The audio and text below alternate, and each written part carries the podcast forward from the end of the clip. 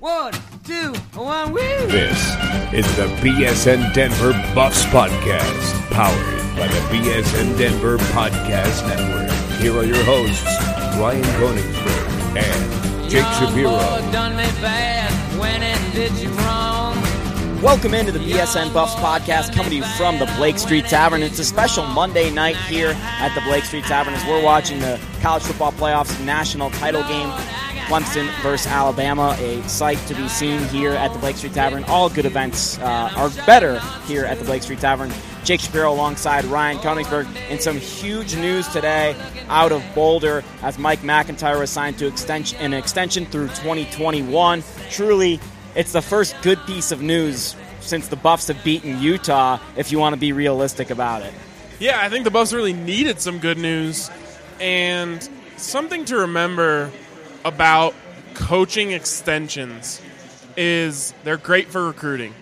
When a player knows in this class that my coach is signed through my entire career, it makes them a lot more comfortable in making a decision. Now, anyone who advises these players will always say, don't pick a coach, pick a school. And I would tell a kid the same thing because who knows if Mike MacIntyre gets a call from Vanderbilt a couple of years down the road. But something that they needed to do, especially with all the, the negative momentum, and it was something that was on the docket. It's not like they were doing this as a reaction, but it's on the docket, and you get this out there today. And Mike MacIntyre can go out on the recruiting trail and say, "Look, you don't have to worry about this negative recruiting. I'm not going anywhere. I have a contract in place. I'm here till 2021. Let's go to work. Let's get things done." We'll touch on some of the negative as well as basketball later in the show, but obviously extending your head football coach that just won the head football coach of the year award across the nation is And the I'll be top honest, story. when I got a notification on my phone and I just like looked down and saw Mike MacIntyre, I thought he had just won another Coach of the Year award. I'm like, oh, here we go again. Like he won the like so and so. The BSN Denver Coach yeah, of the Year award. Can we do that? Can we can we like We write should a post? create like 17 different Coach of the Year awards and just award them all to Mike MacIntyre. And, like, see if we can get CU to put a press release about it.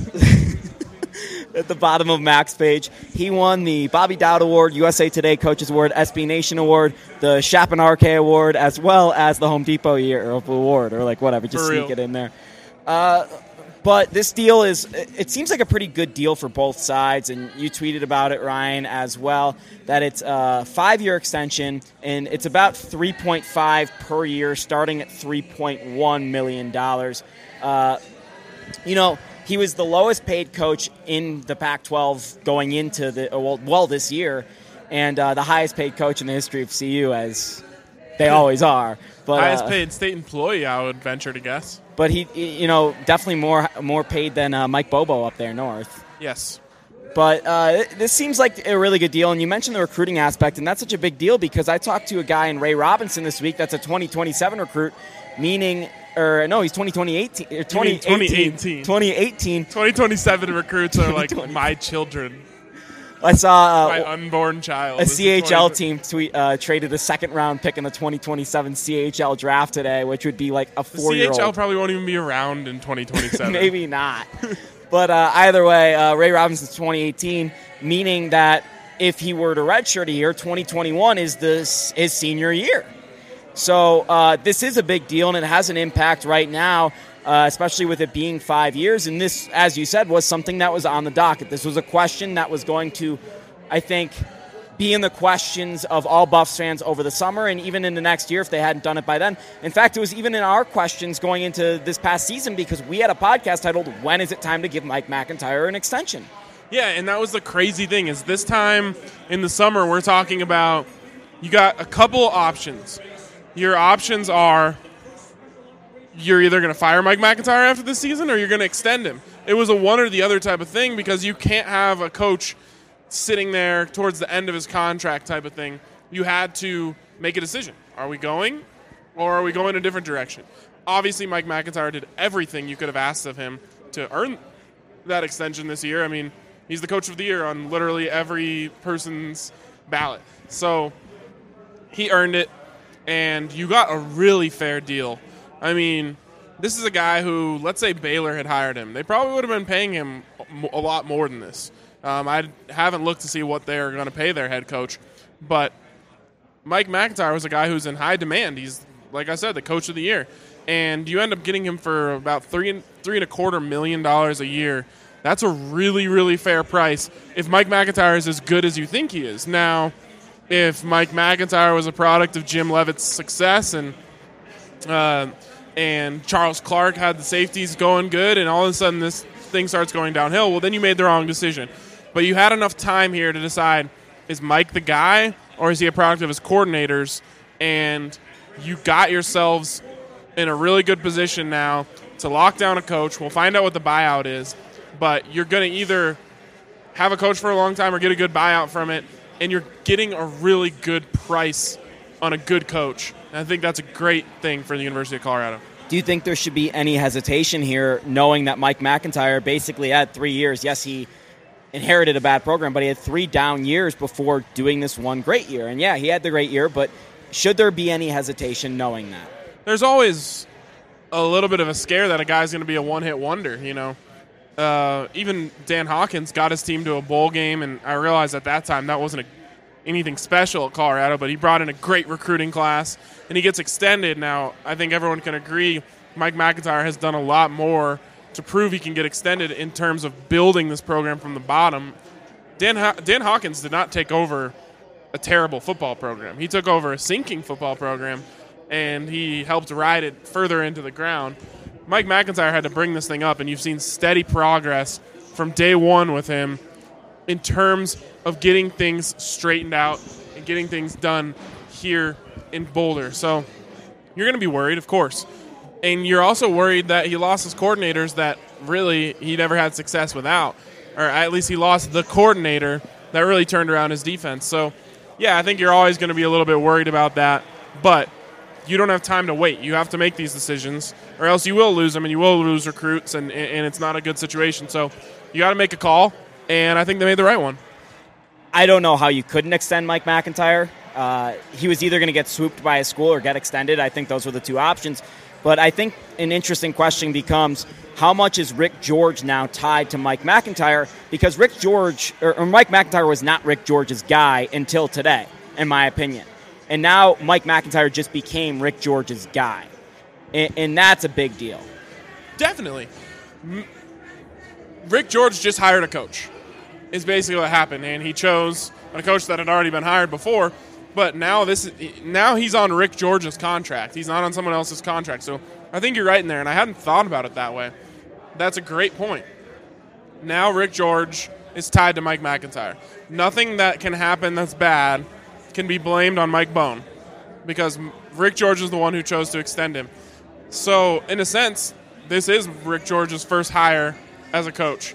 But I think this is a good job, a good hire on his part. You know, you can go out and get creative and try and do something crazy. You you hired a guy who, under your command, became a successful coach. No doubt, he did everything and more than what was expected. I think the expectation for this year was to get to a bowl game in year four of Mike MacIntyre. He did way more than that, and we all know that. But you have to keep it in perspective, and I think every Buffs fans, uh, Buffs fan is coming away from today with their hands uh, very high in the sky, going, "Yes, we got our coach," uh, and that's a great feeling, I think, for CU, knowing they got their guy. Uh, and, and I think another thing here is important is I think a lot of people in the Colorado community always have this inherent belief that Mike MacIntyre has his eyes set somewhere else that he was using Colorado as his job between San Jose and somewhere else. You know what? He might still have that. But at least for now, he had four years at Colorado, counting this year, and he's probably got at least another three. And that's a long damn time to be a coach at any university. Seven years. And based on what his track record is and based on the progression, you've got to be pretty satisfied about how you feel about the next three to five years or whatever Max stays for uh, but at least you know it's not going to be one year. You know, you know it's not going to be he's done after 2017. I think that's a that's a good point. And I'm not convinced that Mike MacIntyre will play out this contract until 2021. I think there's a, a time that's going to come where he's going to get an amazing opportunity somewhere and we're worth a lot of money in a place where he might be more comfortable with in the South. and maybe that's just a gut feeling that it just Mike MacIntyre doesn't scream lifetime Colorado head coach to me. I don't know about you, Jake. I don't think he's going to end his career here and, and, you know win multiple Pac-12 championships and, and bring Colorado back to an. I don't think Mac's the guy who turns out to be the next Bill McCartney, who kind of his entire coaching legacy is at Colorado. I don't see that. I've got two questions here. One, we didn't see Mac as the guy last going into last year. Even that was the guy that was going to bring them to national promise. Well, Mac already did that this year. Two, does Bill McCartney stay at Colorado forever if he decides to stay in the coaching realm rather than uh, basically go into his personal life more? And I think that's a good question. And you know, it's kind of hard to answer that at this point. But basically, what I'm trying to get to is Mike MacIntyre, like Bill McCartney at the end of his career, was still a pretty young man. And Mike MacIntyre can coach for a long time. He could coach for 10 more years at Colorado and still take another head coaching job. So it's hard to say that Mike MacIntyre is the head coach for life at Colorado. Whether that means three to 10 years, I don't know. But everyone in the Colorado and the CU community, I think, all has that feeling that Mike MacIntyre will one day be the head coach at Georgia Tech or Vanderbilt. Or somewhere, wherever it is. I mean, someone, if he continues to have success, someone's going to come calling. Now, here's what I want to caution right now do not be the guy who next season, when the Buffs win seven games and go to the Las Vegas Bowl or whatever it is, don't be the guy who says, oh, MacIntyre took a step back without Jim Leavitt, blah, blah, blah. He's not going to be able to get it done long term here. It was a one flash in the pan thing. They are going to take a step back next year. It's almost a foregone conclusion. You're losing almost that entire secondary. Three of the four defensive coaches, probably. We'll get to that in a second. You're losing a lot, and there's going to be a season where you have to take a step back to later take a step forward. And I think that's a possibility. I think it's fine for them to win seven games next year and get back to 10 and then maybe go above that next year. What they did, and I wrote about this after they lost at the Alamo Bowl, they took six win talent and they turned it into a 10 win football team with 12 win heart. Now, next season, they're still stuck with that, and there's not this, you're just not going to be able to capture that lightning in a bottle again. Yes, the, the talent has steadily improved under Mike MacIntyre. It's going to take another year after this next year to get back here. Now, I could be wrong. Maybe they go ahead and win 10, 11 games again next year and blow us all away. I would not be surprised if they don't. And, and I think Buffs fans have to be okay with that happening. Even some of the hottest takes Buffs fans I've seen on the internet have already been saying you have to expect a step back next year. So I think that's almost, like you said, a foregone conclusion in the CU community. Now, here's my question for you Was Mike MacIntyre's inability to have success his first few years based on the fact that he had poor assistants? And now you look around and you can really trust some of the assistants. I know Jim Leavitt's no longer there, but this year they had Jim Leavitt, Darrin Chiaverini, who a lot of people like, Brian Lindgren, who I think is a lot better of a coach than people like to believe, and Klayton Adams, who's really turned into a hell of a football coach, as well as Darian Hagan. I absolutely think the inability to find the right mix cost them in a few games. Um, it was they didn't have it right. I mean, Kent Baer wasn't getting wasn't ever going to get it done as defensive coordinator of this team. That being said, you also I mean he really came into a bare cabinet. There was no talent, none. Nice pun. I know, thank you. Uh, there was none, no talent to work with on that defensive side of the ball and it's you saw it. So really, part of what Mike MacIntyre had to do was find the right mix on the field, but he also had to find the right mix in his coaches, and now he's tasked with that again. Yeah, once they got rid of Baer, they were really able to claw their way back to one of the better defensive teams in the country. Yeah, I mean, you got some big Grizzly guys up front, and just pounded it out. Especially with the molar on the line like that, you know, you could really. And it's over but it was fun while it lasted. The, the reality is Mike MacIntyre has a huge task ahead of him, and that's going to be finding the defensive coordinator. And we're going to get to that in one second. But first, I got to tell you about Colorado Keg House, which this segment was just brought to you by. It's in Broomfield, right next to the First Bank Center, with 75 Colorado craft beers on tap. They are the home for Colorado craft beer, from wheat beers to nitros to IPAs to ales. Did I get it right? Close, yeah, I think that was close. Ales, Ales. ales. Uh, nobody does Colorado craft beer like the Colorado Craft uh, Keg House. Uh, you can sit at their huge bar, their table, or their lounge area, but no matter where you sit, you will be in front of a TV with sports on. So next time you are looking for something to do, go down to the Colorado Keg House off Wadsworth and 36 in Broomsfield. Broomsfield. One broom. It's Broomsfield. Only one There's broom. several brooms in Broomsfield. There's only one broom in the in the cabinet. dozens of brooms. uh, but hey, that was some big news, and we were getting into that uh, a little bit with the assistance mix. Some huge news towards that. I think a lot of people were pegging Joe Tumpkin to be the defensive coordinator of the Colorado Buffaloes heading into this week. And uh, it is reported that there are some allegations about domestic violence about him, uh, with a complaint coming from his ex girlfriend. Allegating, is that the right word? Allegating? Allegedly, allegedly, alleging, alleging that he had commit uh, committed some heinous acts going back for basically two years. Uh, the allegations are pretty damning, uh, and they are bad. Uh, they, there's just no way around it. They are bad, and it does not look good for CU in no matter way you paint it. Yeah, uh, I think we have to be real clear here. First of all, this is America. Every person gets their day in court, and they're they're innocent until proven guilty. With that being said, what is alleged of Joe Tumpkin is disgusting. It's disturbing. It's awful. And if any of it is true, he has absolutely no business being on this coaching staff.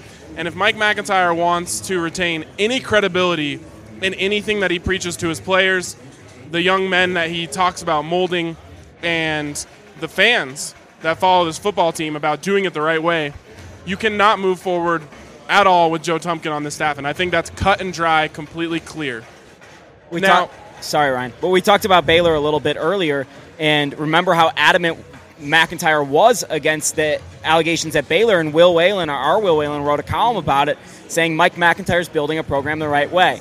Now, if he was to make a misstep in this situation, that would be utterly disastrous, in my opinion. And I think we have to hold Mike MacIntyre accountable for when he knew about this. Because there's some things that are going around that would suggest that this was not necessarily a surprise. And I think that's always really important because sometimes the cover up is as bad as the crime. Now, of course, there's nothing that can compare to what Joe Tumpkin is being alleged of doing here. Uh, I can't even put into words how terrible that stuff is. But as a coach who's running a program, who talks about all these things and being a man of God and all that stuff, if you were to know about this and kind of push it under the rug to finish up what it was a special season because you were going to end up winning coach of the year and you were going to end up getting a an extension out of this, that's a really terrible thing too. And it goes against everything that you tell your players on a daily basis. we were both at Matt McChesney's banquet on Friday night, and uh, which is a great event. Great event. Uh, love Matt McChesney. He's a great guy. Does wonders for Colorado football. Uh, not just the Buffaloes, but uh, as high school level, going up to the pro level. But my point being is Mike MacIntyre spoke at that, talked about God, talked about his faith, talked about all these different things that he always talks about. And it was kind of cringeworthy hearing him talk about some of those things to me, especially two hours after those allegations came out and hearing some of the same rumors that you just kind of spoke about.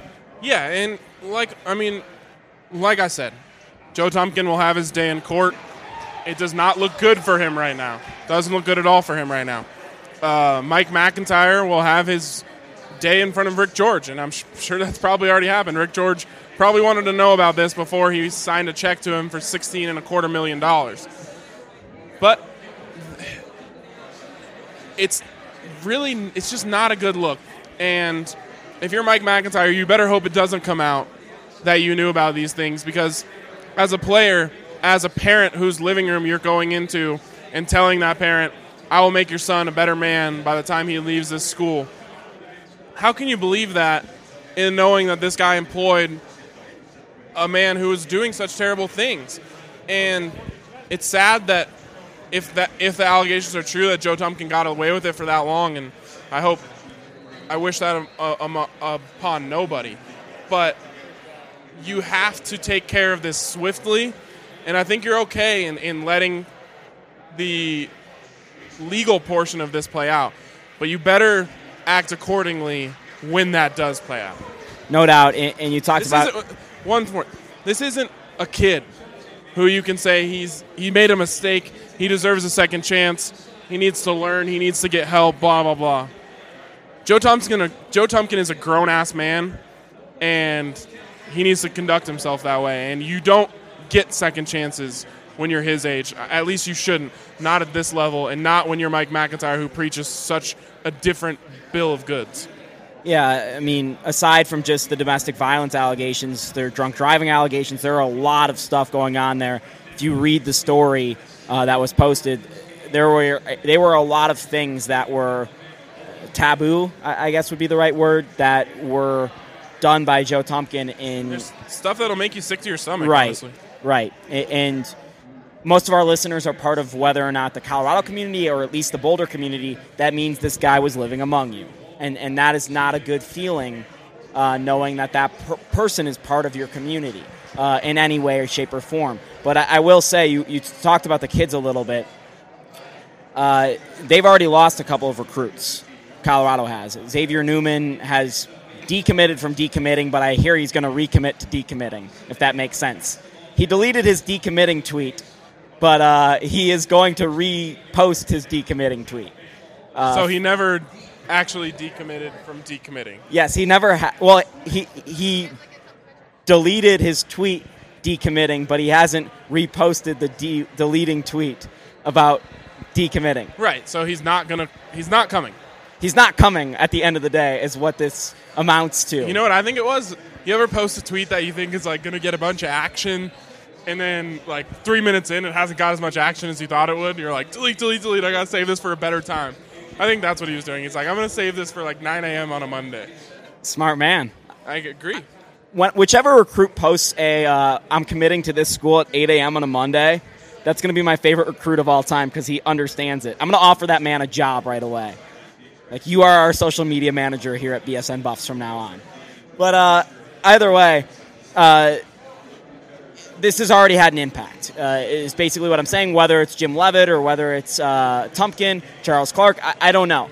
It, it's already having an impact on the Buffs, and like I said earlier in the show, going back to the Utah game, not many positives for CU. In fact, very, very little. If you look at the athletic department as a whole and you look at the positives uh, since the Utah game, it's basically the women's team, basketball team has been good. Men's team beat Xavier, and uh, Mike MacIntyre just got extended. That's basically it. Yeah, and it's unfortunate because you had all. I mean, there was a time where it was all good, Literally every sport, every person, and everything was going right. but it just goes back to college football is cyclical. It goes up and down, and that's how things are going to work. Now, we're going to get into the basketball a little bit later. We're actually going to bring on Harrison Wind, who is more of a basketball mind than either you or I, or at least I'll admit that. But it's bad. I mean, it's just the athletic department went from looking amazing, like Rick George had crafted the- greatest thing known to man, but now all of a sudden it's it's back downhill, and that's just how it's going to work out in the end. No doubt, uh, but I think they have their eyes set on a pretty good defensive coordinator. Uh, the number one candidate we're hearing is Pete, Peter Sirmon uh, from uh, Mississippi State, or is it Ole Miss? Mississippi State. Mississippi State, yeah, yeah, yeah. Uh, he's, he's, uh, he's just preaching, you know. he's just preaching. preaching to the defense. He is. He is. But uh, he he coached a solid defense. I'm not going to call them great or good down at Mississippi State. Definitely in the SEC. So that's a big thing. I'm hearing he might bring a, a few assistant coaches along with him, which are sorely needed for the Buffs right now, considering they've lost. If you count Tumpkin to being lost already, they, they they've lost three of their four defensive coaches already. So that's a pretty big hole they've got to fill there. Certainly. I mean, you're starting from scratch essentially, and it wasn't what you wanted to do. You planned on losing Jim Leavitt, kind of keeping everything in place. You promote Joe Tumpkin. You keep Charles Clark. You maybe promote him to entire secondary. Now all of a sudden, you're basically starting from scratch. Um, and I don't know if you're going to keep Jim Jeffcoat even when push comes to shove there. So you're really starting all over from something that you just built to being what I would call great. And we, t- you know, we talk about how they didn't make CU great again. They sure as hell made the defense great again. And now you're going all the way back to square one, but you have a lot to work with in terms of momentum, recruiting, success. Whatever defensive coordinator that's coming in here is coming into like a hundred times better position than Jim Leavitt did, and CU fans can thank Jim Leavitt for that. And I think Jim Leavitt should always be thanked, despite how he left, and he didn't leave on great uh, on great terms. Don't ever forget what Jim Leavitt did for this program because that defense, that was him. And now whoever comes in is going to have a lot to work with in, in the terms of tools in the shed. Forgetting the verbal recruits for a second, they already have a lot of talent on that defense. Uh, yeah, younger but talented. Isaiah Oliver, Dante Wigley, one of the JUCO guys, Anthony Julmisse, uh, are just a few of those guys' names to throw out there. Uh, Ryan Moeller's coming back, Afolabi Laguda. They've got a lot of talent on that defense, certainly in a better spot than when Jim Leavitt inherited this defense of when Parker Orms was the best player and just left. That's basically what Jim Leavitt was dealing with when he took over the gig. I don't know if Parker Orms was ever the best player, but your point is made. Greg Henderson and Parker Orms. Greg Henderson was like a legitimate NFL prospect. But Parker Orms was cool. I like Parker Orms a lot. But I don't think he, he might have been the best player if he didn't blow out his knee on the first play of his career. True, true, true. But uh, maybe Parker needed to be a little safer with his knee. Maybe He put just it. needed to park, park it up, stop Well, playing football. I was thinking of putting it maybe in a safe box. Put his knee in a safe box because that's what you can do with Colorado Safe Outlet. They have the largest selection of safes in Colorado. Don't waste your time at big box retailers looking at safes. They don't suit your needs. No, they don't. Instead, come to Colorado Safe Outlet where an expert will set you up with exactly what you need. No more, no less. Once you pick the perfect sale, they'll deliver it to your home fast and easy. Check them out online at coloradosafeoutlet.com or visit them at one of their two locations in Centennial or Stapleton. Joining us now on the podcast is uh, Harrison Wind, the editor of BSNNuggets.com, uh, featured writer for BSN Denver. He I would venture to say he's the voice of Nuggets fans in terms of like covering the Nuggets. Like you basically get you can have the Denver Post, so you can have Harrison, and I feel like most people are choosing Harrison these days. I try. I try. I really try, guys. Well, you can follow him on Twitter at NBA Wind. Uh, he might have to change that now to at College Basketball Wind. CBC Wind. Um, I wouldn't go that far. I would go. We'll see. we'll we'll see how good his takes are. You'll, you'll let us know if you want Harrison back. But uh, we thought we would try something different because, uh, well, the basketball teams tried a lot of different things, and none of them have really worked out for them. Uh, the podcast, on the other hand, podcast has been great every single week. Never been a bad podcast, but I wouldn't well, even say there's ever been a bad segment.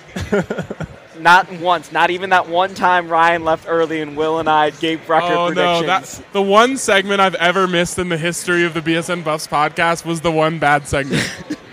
it's so true. Naturally. Naturally. It's, it's actually true. but either way, the basketball team sits at 10 and 6. They're 0 and 3 in conference play with losses to Utah, which was brutal. Losses to Arizona State and Arizona. They looked better in both the Arizona State and Arizona losses. Derrick White had a big game against Arizona State. XJ gets kicked out of that game. Buffs probably win that game if XJ doesn't get kicked out. Against Arizona, they came storming back. XJ had a huge game. Derrick White disappeared. On the other hand, uh, you're kind of getting to the point of well, this team's pretty inconsistent, and if you look past XJ and Derrick White as a whole, literally everybody on the team besides maybe Dom Collier has been hurt almost the entire season, has been inconsistent. Inconsistency is 100% the word. You've got a team full of talent, and I and I joked this on Twitter the other day. You know, the team that we thought might scratch their way into a bowl game ended up going to the conference championship. The team that we thought might go to the Sweet 16 won't even sniff the tournament. I mean, we've reached that point now where the tournament is out of question for them. They can win the Pac 12 tournament, that's about it. But they're not going to the tournament as an at large bid. And it's just because they're not a team.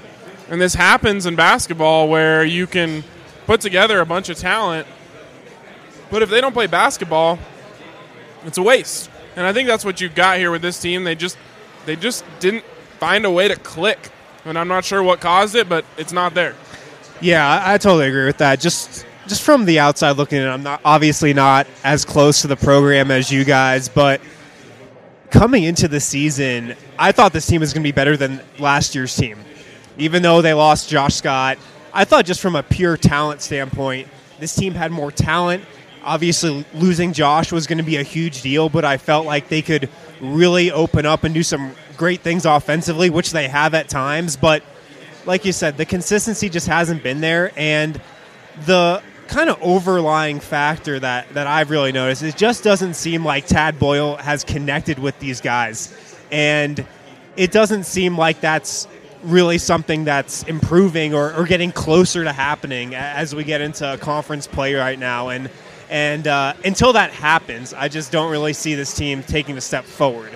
And that's the interesting thing is, you know, if you're talking about John Calipari and he's bringing in five new freshmen every year and he has to teach them how to play his brand of basketball, you kind of understand when he just misses on one. Remember, there was the year that they ended up getting the eight seed, but then they or no, didn't they go to the NIT one They year? went into the NIT Right, and NIT. lost to like Mammoth or something. In the, Right, but then they Monument, you mean? Monmouth. It was a mammoth win for Mon. for I Uh, don't know. There was that year, and there was the year he was the eight seed, although he ended up still going to the title game that year. But you understand when you're getting a new team every year. This is a team with four fifth year seniors. It doesn't make sense. and a fourth year junior. But granted, I will say three of what two of them are transfers. So that's that, but that's not the point. The point is, you've got a wealth of talent, a wealth of experience. You should have a wealth of leadership, and everyone should be preaching the Tad Boyle brand of basketball because no one on this team is a stranger to the Tad Boyle brand of basketball, and somehow it's just not working. Is that on the fault of Tad Boyle then? I last week I said no because I just don't know. At a certain point, there's only so much Tad Boyle can do because his his coaching philosophy is very s- simple. It's just go rebound and go play defense and let's win basketball games. What more can he do but just keep saying go rebound and go play defense? Let's go basketball. He can only say that so many times. Now I'm starting to wonder. Okay, well, is it on Tad Boyle to realize I'm- can't get through to him this way? I have to try something else. Let's mix it up for this year. But coaches don't do that. Coaches are stubborn in their ways, and so yeah, I guess it is a little bit on Tad Boyle. He's going to be stubborn as a coach. But in the end, it's on these guys, in my opinion, for not being able to get in line and play Tad Boyle basketball. Yeah, I think all coaches to an extent are kind of stubborn, and it seems like Tad Boyle, throughout how many years he's been at Colorado, he has a formula and he plugs and plays guys in that formula, and that produces 20 wins. It's just not working this year. And I think, like you said, Ryan, it comes a lot of it comes down to leadership, which is so important in college sports, especially more so than any other level. And it's something that I've seen covering the Nuggets this year. The Nuggets have a lot of veterans. They have guys like Danilo Gallinari, Wilson Chandler, and Jameer Nelson and Mike Miller, who have been around for a while. But their two most vocal leaders are Mike Miller and Jameer Nelson. One of them, Mike Miller, doesn't play. The other, Jameer Nelson, plays 15 minutes a game.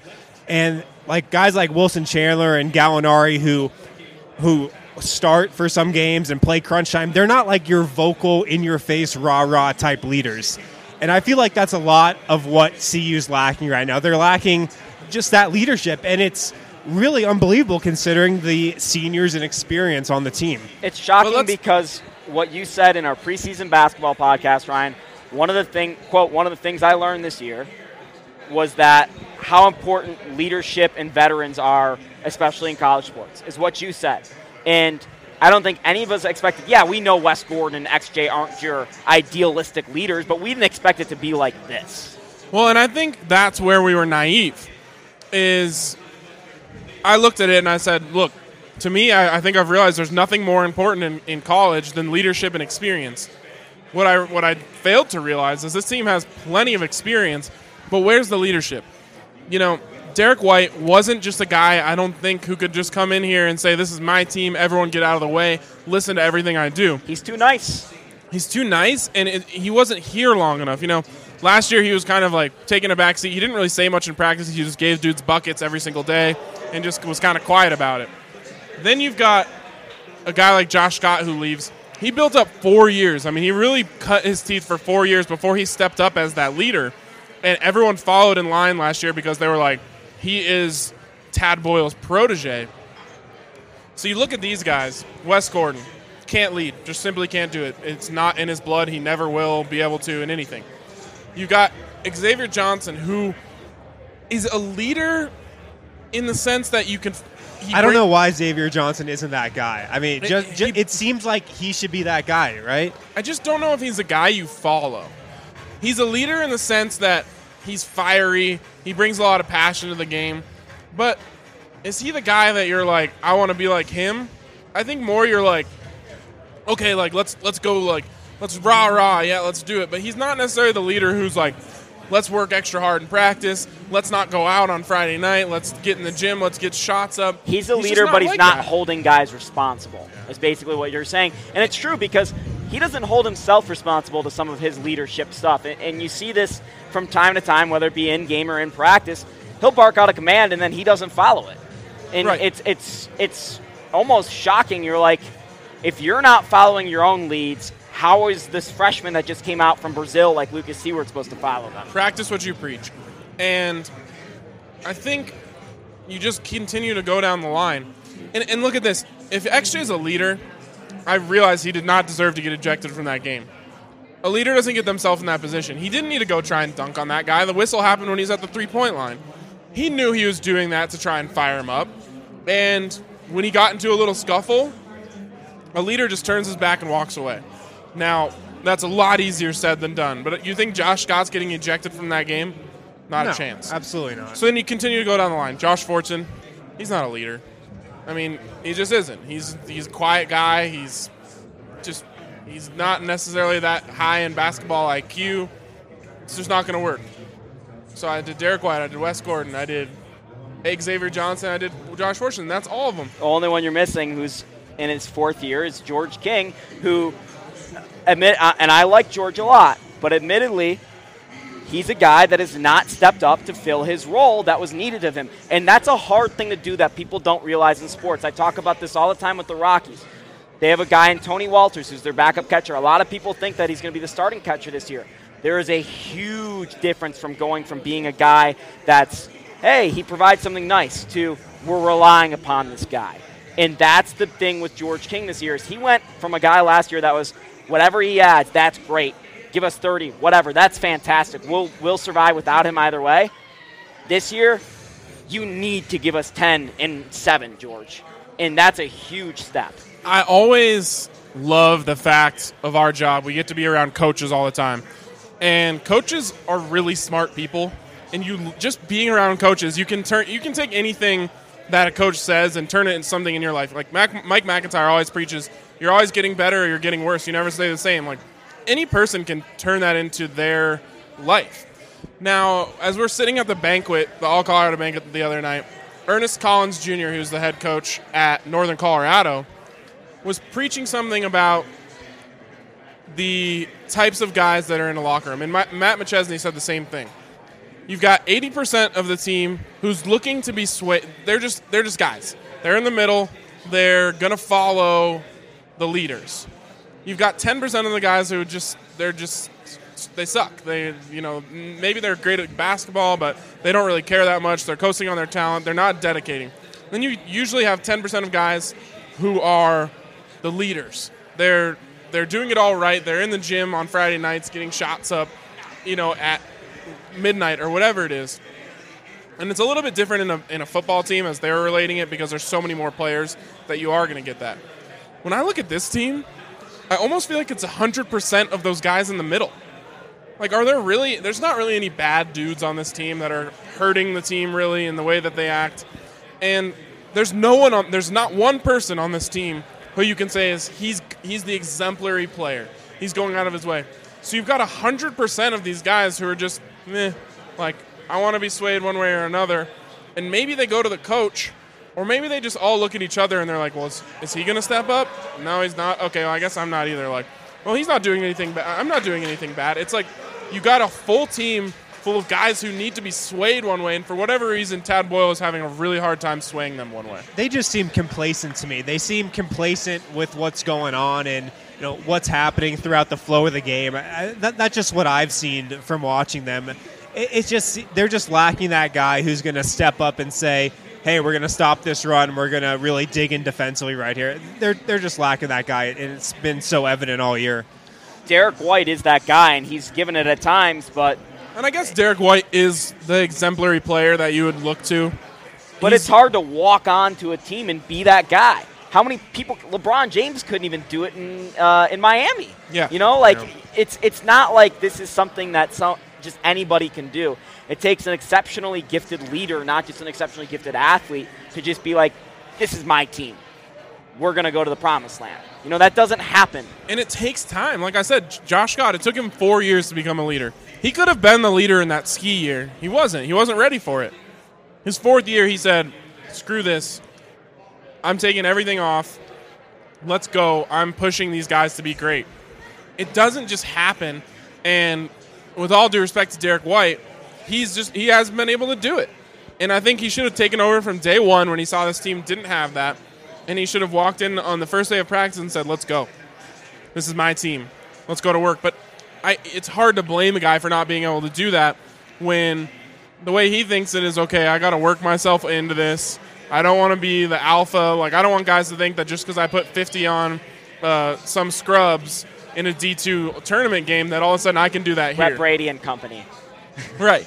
So, You just called Brett Brady a scrub by the proper. Brett Brady is not a scrub. I, Brett Brady would help this basketball team right now. Doesn't he have the record for like most threes in Colorado high school career? yes, he Yes, does. he does. He beat Min Sung of Boulder High School.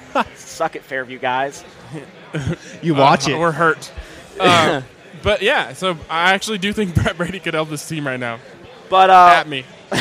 t- I- I'll bring up two points. One, Tad Boyle said today that the Achilles heel of this team is rebounding, which is shocking to hear out of Tad Boyle's mouth. Uh, although I think they're still like plus four on the margins. To, to Tad Boyle, that's half of what he wants because his number's plus eight. The Second thing I'll bring up is is it too late for this team? Ryan, I, I've already heard you use the past tense on the season, so I'm assuming you think it's too late for this team to correct these It's over. It's over. based on the Arizona State loss. Based on both losses, they're done. They're 0 3. They have. You said this. You wrote this in your in your story today. I was asking you. I wasn't asking me. I know, but you said they they want they if they were undefeated against top 100 teams in the RPI right now, they still couldn't get as many RPI top 100 wins as they got last year. That's they're done. It's over. They can't go to the tournament unless they win the Pac-12 tournament, which okay, I'll give them a five percent chance to do that. Good luck getting past Zona. Well, then they have UCLA on Thursday, which I'm They're gonna going go up. 0 and they're I'm gonna gonna go up to Boulder for that game just because I want to watch Lonzo Ball. But Oh, hit me up about that, by the way. I might have a spot. I'm for going far away from Boulder. I don't want to see it all burned down in front of my own eyes. You. you don't want to see Lonzo drop a 30 ball on the Buffs. Nope. I'll be Gonzo. Gonzo ball. but uh, anyways, Harrison, go go ahead. no, I want, I want to ask you guys uh, something about the team. Do you think that Tad Boyle has done a good job developing talent o- over over the last couple years? I look at guys like Wes Gordon. I look at guys like Xavier Johnson, Dominique Collier. These aren't guys who I feel like have improved as much as I thought they would, or as much as they should, over their time at CU. Is that a is that a too harsh of a take? No, not at all. And here's the way I look at it Wes Gordon, I just don't. I think he hit his ceiling pretty early. I think. You know, I I remember. Spen- I remember very clearly Spencer Dinwiddie saying he was the best NBA talent on the team when he was redshirting. And Well, it's funny. Let, let me just say something because I remember 5A state championship game uh, that year. Wes Gordon dominated Josh Scott in the championship game. I think Josh ended up still. Josh's team still ended up winning. Yeah, Josh's Yeah. team won, but Wes Gordon outplayed him in that uh, 5A title game at Coors Event Center that year. So I, don't think Wes was one of those guys who had a lot of developability. Is that a word? I think so. Yeah. I, I don't think he, was going to reach new heights because I just don't see the drive in him. Like Josh Scott's a guy who I'm like that guy want, wanted to go to the league. He felt like he had something to prove, and he was like, I'm going to prove to everyone that I can play in the NBA. Now, it didn't work out for him yet. You always have your Chris Copeland stories of the world, Right. but Wes Gordon, I don't know. Xavier Johnson, I think Tad. He's been the Had- same player for three years. Xavier I think Tad had a Johnson. really hard time Xavier developing. Johnson could have been a pro. He could have been. Yeah, and I just don't think, I don't think that. Yeah, I don't think they developed him as well as they could. Dominique Collier, Dominique Collier, I will say before you say what you will, I think he started to develop, but I think Tad Boyle hits the nail on the head where he always says he should have redshirted him. I think Dominique Collier came into Colorado a little bit undersized, should have redshirted, and he would have had a very good college career. But right now, at this point, it kind of looks like it was a miss. I think looking at the next year and a half of Dom Collier's career, it's going to look like it, wa- it was a hit, uh, and Tad Boyle did a good job of developing him. I hope so because I think that w- one thing this team really lacks right now is point guard play, and that that's been a big theme for me this season.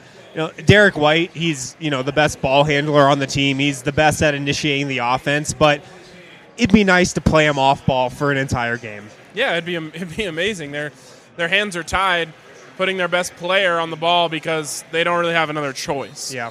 And Thomas Akyazili, he's regressed. He's gotten worse. He's worse now than he was last year. I don't know how that happens. Uh, you go across the board, and you're right. No, no player since maybe Spencer or Andre really came in here and got better. Now, is that because those guys had it in them and they were just always going to be NBA guys, or were they definitely developed? Because I remember very clearly talking to Tyler Dorsey when he was playing AAU and was like, I certainly have noticed what Tad Boyle has done developing guys like Spencer Dinwiddie, a- and that caught my eye. So there was a time when it looked like the staff had a good record of developing. Maybe it was just they had NBA guys and they just made sure Yeah. they they kept the path. I mean, a lot of it's on the players. You know, th- this isn't a Tad Boyle thing by any means. A, a lot of it's on the players. You got to have the players. Talent always wins out. But just something I've noticed. A- and I they've think you're had, onto something. And I, I think Will is onto something too because he wrote this in his last column for us, saying that the last three recruiting classes for Colorado have been basically just misses overall. Uh, with the exception of this last one, you can't really make a judgment on guys that have played 15 games yet. This is the first time I've thought of this, and, and I don't want to overstate it because it's not like he was in such a great position. But we just talked about Tad Boyle not being able to necessarily reach this team. You know who's really, really, really great at reaching the players? Rodney Billups. Oh. That's a good point. Well, I, I've seen the name Tom Abatemarco uh, yeah, and brought up. He's a good recruiter. Um, he was just very abrasive when it came to working with that staff. And you always want people who will question you. Tad Boyle wanted to bring Nate Tomlinson in as a GA position because Nate Tomlinson would go up against him in practice and, and challenge him. And Tad likes having that. And Abatemarco would challenge him, but it became like uh, it was almost like a power struggle where Abatemarco was almost acting like he was the head coach at times, and, and that just doesn't work. But I do think there could be something to Rodney not being there to kind of be the bridge. I think Rodney was a great bridge between Tad Boyle and the coaching staff and the players. He understood them. He, he's a young guy who was wasn't that far removed from being one of those players. You remove that bridge and put another kind of, without disrespecting Bill Grier, an old head in that coaching staff. So now you've got all that. There's no real bridge to the players. I don't know if that's, you know, I don't want to overstate it, like I said, but it's something you could look at as when you're trying to dissect why can't they get to these players. Yeah, it just seems like there's a disconnect, and I just this memory just popped into my head. But I remember uh, Book Askia Booker and Spencer Dinwiddie's freshman year. They had like a midnight madness type deal, dunk contest, little scrimmage, whatever you want. And I remember uh, Spencer grabbed the mic and Askia grabbed the mic, and I think one of the questions Mark Johnson, who was emceeing the event, posed to them was, "What made you want to come to CU?" And both of them just said two words Tad Boyle. And it just seems like if you asked, I mean, I don't know this. If you asked the players why they came to see you, that might not be their answer in this day and age. Maybe. I think there's something to be said there. Now, I had this conversation it's a little bit scary with the recruiting class, and I they have a great recruiting class coming in. So Well, that that's what I was about to say. They have one guard coming in that's going to be really exciting for the Buffs, and Desha- D'Shawn Schwartz from Colorado Springs. And you've got Tyler Bey and Evan Battey coming into really high level players there. But they better hope that that class kind of gets things back on track because just as fast as you rose, you can fall really quickly in college sports, and we've seen it across anywhere. You have to be able to keep this going, and Tad Boyle did an amazing job of coaching last season, bringing them out of that Askia Booker ugliness to what we thought was maybe his best team he's had. Now he's going to have another down year. He has to dig them out of that and do what he did last year, or you start to worry if Colorado basketball's golden age has come to an end. I think they'll be fine in the long run. I, I think I think they'll be back up eventually. You know, next year they'll have a pretty young team, so it might take a, another year or two to get back. But I think the transfers also hurt them too, because I, I, I think I, I think I don't know. Just from the outside looking in, I feel like Jaron Hopkins leaving and Tre'Shaun Oh, Fletcher trans- the leaving. transfers yeah, out. Right, right. The transfers out. I felt like that really hurt him too. Those were a couple guys I really liked. And those are guys, I mean, everyone knows kind of my track record with Jaron and how much I thought he would be a good player. But I thought he had a star potential. they've replaced Jaron Hopkins. I, I did too, Harrison. They've replaced Jaron Hopkins and Dustin Thomas with basically Josh Fortune and Thomas Akyazili on this team. And Yeah. that's I mean, that's a downgrade. I don't know. What are those guys doing? Jo, jo, or, uh, Jaron Hopkins lighting it up for whatever school he's playing. for. Fresno? Yeah, Fresno. I mean, the one that I think, the one that I think about is uh, Chris Jenkins, Yeah. who is playing really well for Detroit, I believe it is. Yep. Uh, but yeah, you never.